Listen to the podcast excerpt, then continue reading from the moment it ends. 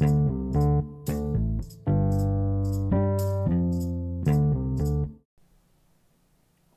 to episode 7 of The Untouchables featuring The Sopranos.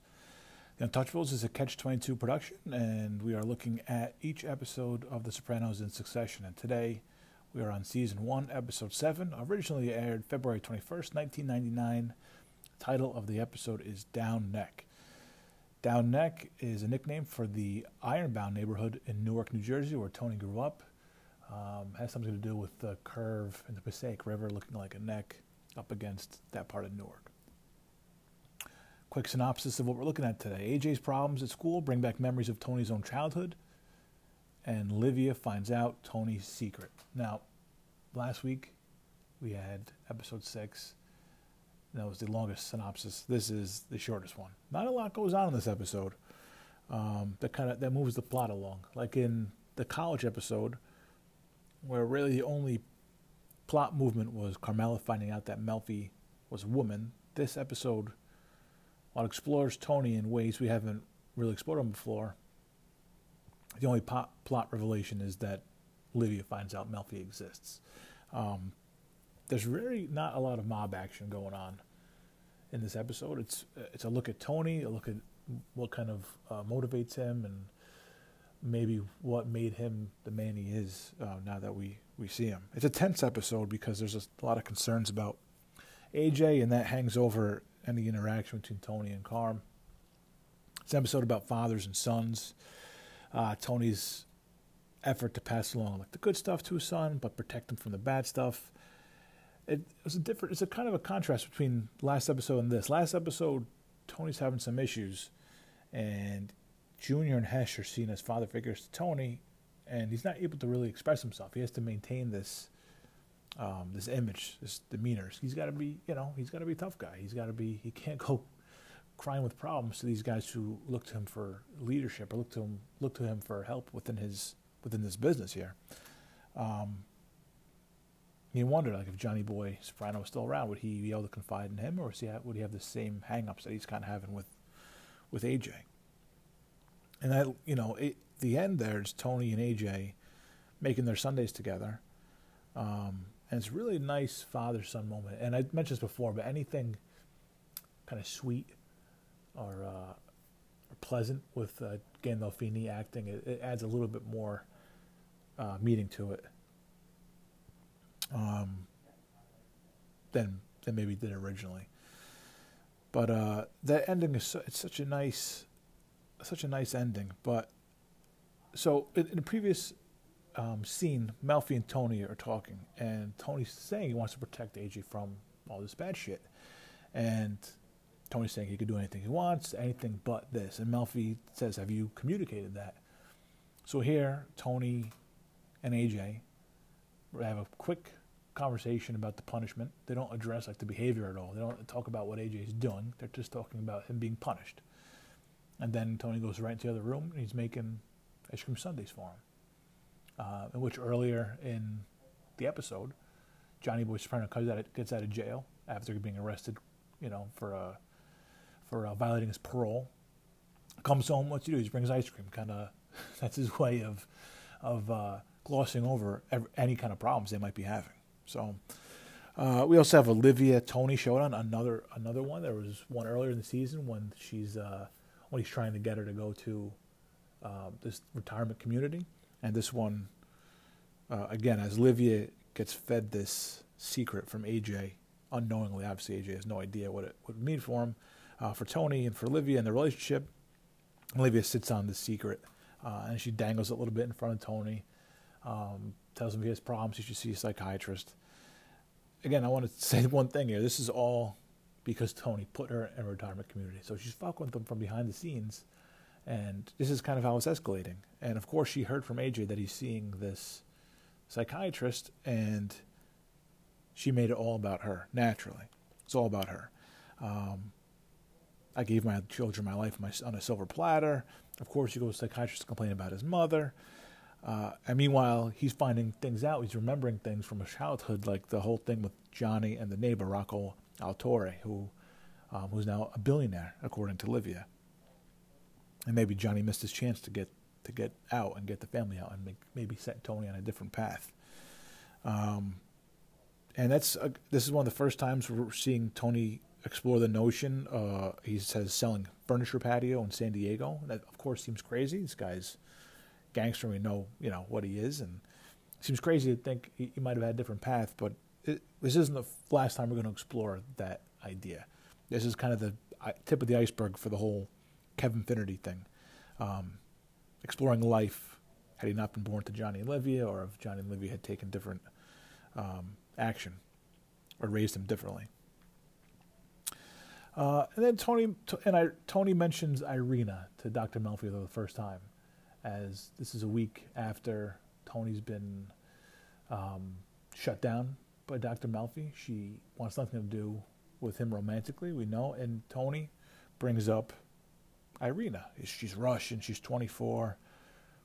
And then she asks, you know, why, you know, why tell me now? And Tony kind of just mocks her a little bit. How old are you again? You know, this and that. And uh, there's really nothing to it except to make her jealous. And she doesn't bite, of course, because she's not jealous, going to be jealous of this. She's not the, jealous type, I guess, especially if not somebody she's romantically interested in, or she's not romantically interested in. Uh, but it just it goes back to the whole theme of everything revolves around the Sopranos, right? Livia, here she's going to psychiatry. Doesn't worry about her son. It's about her. Tony gets rejected. It's about him, and he's got to do something to kind of take a shot back at her. So I guess the apple doesn't fall far from the tree, and uh, like mother, like son, um, which is an argument that you know Tony and Carmela have earlier in the episode. You know where AJ's the fuck up here. AJ's had a problem at school right? And then, you know, he says, "Well, what about Daddy's little girl and all this and that? What if, if he's so bad, how come she's so good? Right? Where's the blame here? Well, now we see. Look, at least with this case, with Livia and Tony, very selfish people. They look everything. Everything only comes from their point of view. Whatever they want is the only thing that matters. Everything that happens is because because of them or for them or against them. It's got nothing to do with the other person. It's very self-centered way to look at things, and as much as Livia and Tony butt heads, this is exactly what they have in common.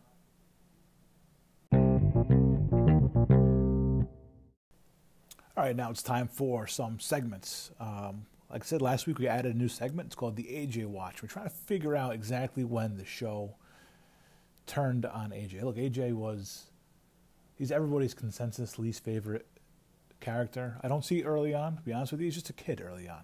And this is a rough episode for AJ because he spills um, this classified information to Olivia, like unwittingly. He's completely uh, oblivious to what he just did. And what did he do at school? He screwed up a little bit. He drank a little wine, maybe has ADD. Um, I, I don't, I'm not moving the needle on him. I don't like him any less. All right. Look, he's a 13 year old kid. Um, T- Tony and Carmela aren't really doing a great job at being his parents. Let's be honest here. Like you know, they're they're the heroes of the show, obviously, but they're not being great parents here. They got to talk to AJ a little more about what he's doing. They can't just can't just punish him, get him ice cream, and that's it. So I feel bad for AJ right here. Um, so I'm still on the positive side with him. Uh, next time, what the fuck did he say? This is all the little bit, little bits of Italian that maybe you, you heard and pick up on.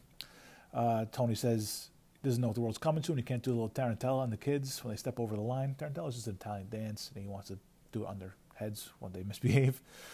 Uh, Silvio, when he's talking about uh, dealing with, they're, they're, having a little discussion in the back of the Bada Bing about parenting, and uh, how his daughter, um, rarely seen daughter, uh, not to mention, um, complains about the Bada Bing, and uh, he says fifteen hundred a week and even that's not enough for the Principessa. Of course, just means princess, um, who was upset about his his place of business objectifying women. Uh, when Chris in that same scene, where Christopher steals some watches off a FedEx truck, call, Tony calls him a Mama Luke. That's just a foolish person. When Tony and Carmela are arguing about AJ and where he maybe got this uh, um, this predisposition to fuck up, uh, Tony's kind of in, on the defensive, and he says, "What about your what about your uh, your uncle Lenny? That old bots. Old bots just means a crazy person." When uh, in the flashback, when one of the flashbacks where Johnny Boy gets arrested. Somebody's uh, somebody says Bafangul. Uh, somebody says go arrest the Mulanyans. Means just means fuck, and a Mulanyan is a derogation for uh, African American. Uh, Tony has a nickname for AJ. Uh, he calls him Gagoots. Um, it comes from the word zuc- for zucchini in Italian, cucuzza. But here it's just, uh, what, what I found, like looking it up, was it meant like a stupid person or silly person. He, Tony's using it as a term of endearment here for his son. You know what I mean? Like a goof. Um, and one, I don't, I couldn't find the exact definition of it, but when they're, arguing at the dinner table early on in the show, in the episode, uh, Uncle Junior asks Tony who he's yelling at. Livia says, "What's going on? What what happened?" And Junior's like, "He yells at me like I'm a miserable." I think this just means a miserable person. I may have heard it a million times. I couldn't find anything to back it up when I was looking it up, but uh, miserable, miserable person. Okay, we're gonna look for some Godfather and Goodfellas um, influences in this episode. When uh, in when in that same scene, that dinner scene, uh, Livia mentions Tony stealing the car, and he could barely see over the steering wheel, which is the beginning of Goodfellas when Henry Hill was parking Cadillacs. Here I am, this this little kid, I could barely see over the steering wheel, and I'm parking Cadillacs. So I think that was kind of uh, borrowing from Goodfellas as a tribute.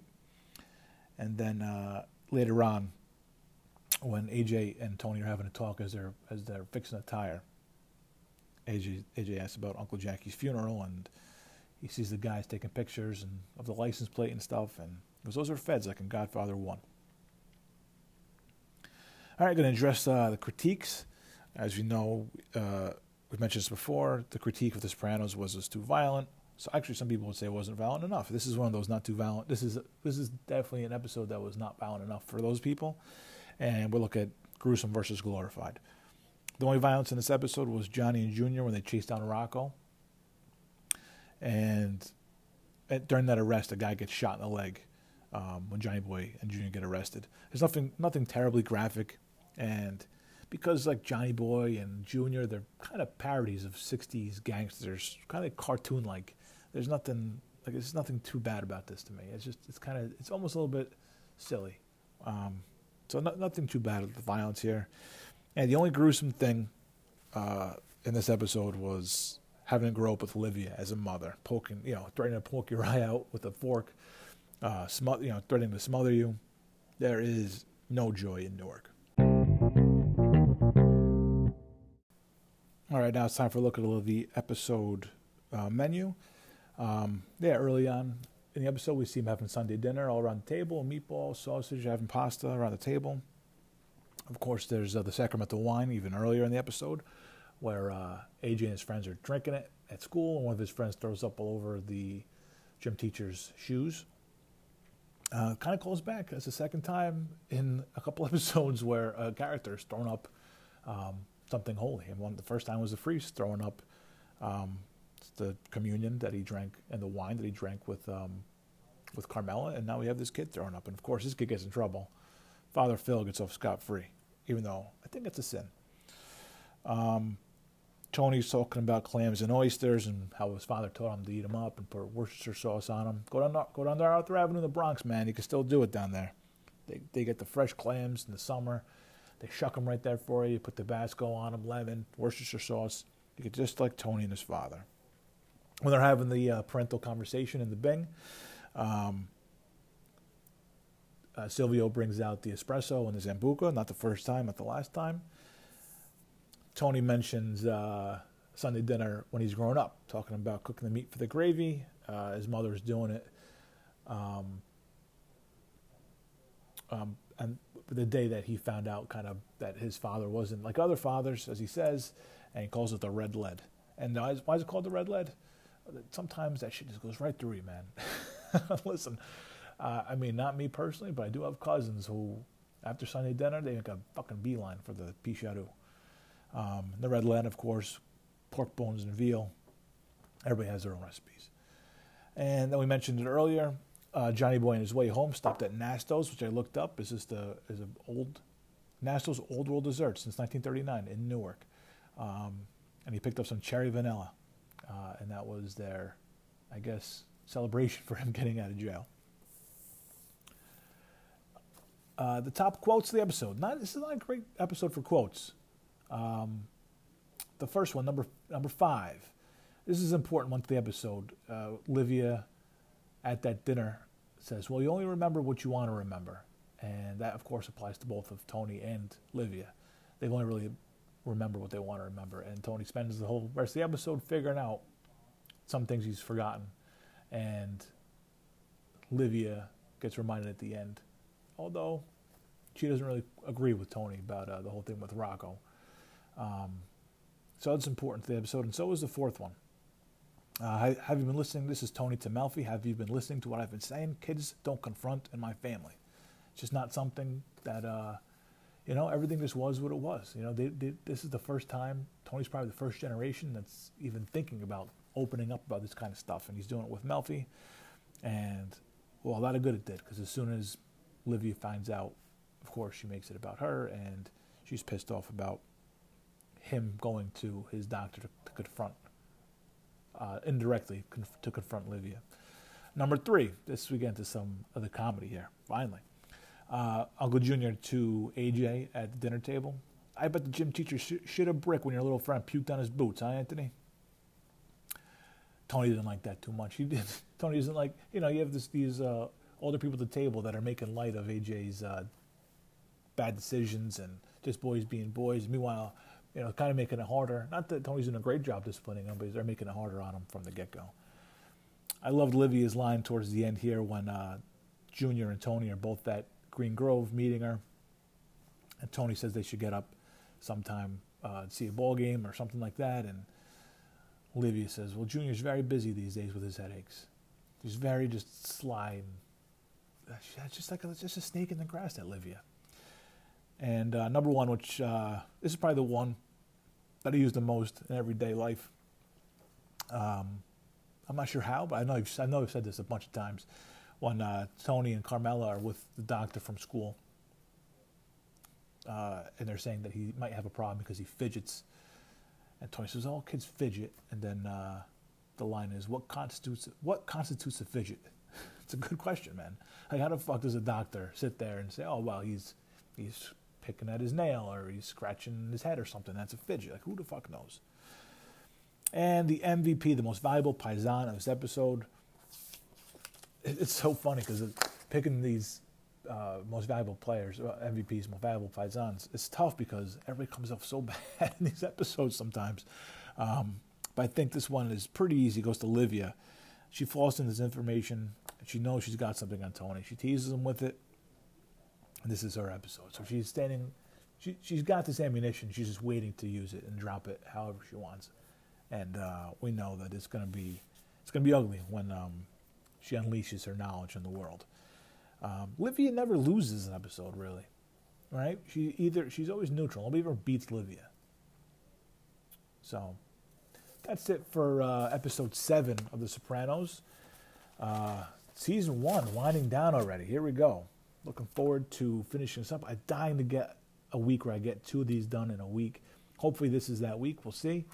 Um, I apologize earlier if you heard between um, the violence and the gruesome versus glorified and the dinner thing. There might be a little bit of a stutter step.